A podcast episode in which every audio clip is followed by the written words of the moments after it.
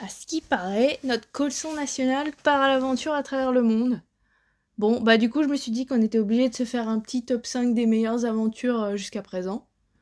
Donc en direct de Newcastle, en édition spéciale, on se fait le top 5 des meilleures aventures de Colson et Calcif. C'est parti Sissou Trotteur.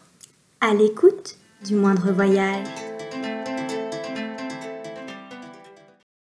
Alors ça n'a pas été facile quand même, hein. résumer 17 ans et trouver que 5 des meilleures aventures, mais j'ai fait quand même un petit effort. Alors en cinquième position, euh, c'est peut-être pas qu'une aventure, d'ailleurs c'en est deux, mais c'était euh, les vacances au ski à Prato. Parce que quand même, on en a passé des bons moments.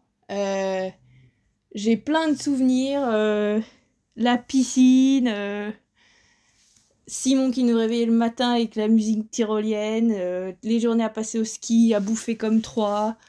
mais quand même, le, le, meilleur moment, quand même, qui a été assez traumatisant, je veux dire, dans ma vie, à 11 ans, ça a été la première euh, confrontation avec la nudité frontale d'un homme d'un certain âge.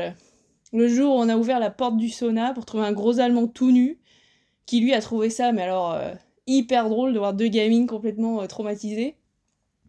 Et je pense quand même que c'était un petit retour du karma pour toutes les casquettes et shampoings qu'on avait volés dans le, dans le placard de la piscine. Mais ouais, définitivement dans le top 5. Sissou Trotteur. À l'écoute du moindre voyage. En quatrième position, euh, c'était la soirée à Chamonix après l'UTMB. Je sais pas si tu te rappelles, c'était pour ton anniv. J'étais venue à Cham pour euh, que tu passes pas ton anniv solo. On s'était dit, vas-y, on se fait une soirée entre zouz. On dort dans, la kangou.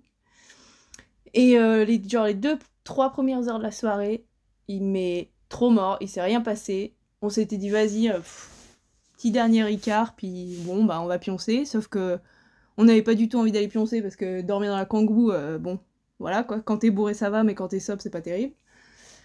Et là, on trouve finalement un bar, comme si euh, tout le monde s'était retrouvé dans un seul bar à Cham. Et là, à partir de là, c'était mais soirée what the fuck. On finit par boire du champagne avec des mecs qu'on connaît pas. On part en boîte mais la boîte, le sous-sol d'ailleurs, je devrais appeler ça plutôt qu'une boîte. Et on finit par euh, crécher dans un appart euh, à l'arrache. Sauf que euh, à 3h du mat, un mec te fait chier, tu décides de te barrer. Et tu m'appelles pour que je descende des affaires. Et sauf que là, je descends dans le couloir, je te rejoins. Et on se retrouve coincé dans le couloir comme des connes. Moi, j'étais en chaussettes. Heureusement, t'avais encore un sac de couchage. Donc tu t'es fait un petit nid sous les boîtes aux lettres. Je pense quand même que c'est le moment où tu m'as fait le plus rêver dans la vie. C'est quand tu t'es créé un petit nid sous les boîtes aux lettres. Et je sais pas si tu te rappelles du mec qui faisait des bulles dans le bain complètement défoncé. Enfin bref. C'était vraiment une soirée, mais euh, n'importe quoi, mais vraiment, vraiment de trop bons souvenirs.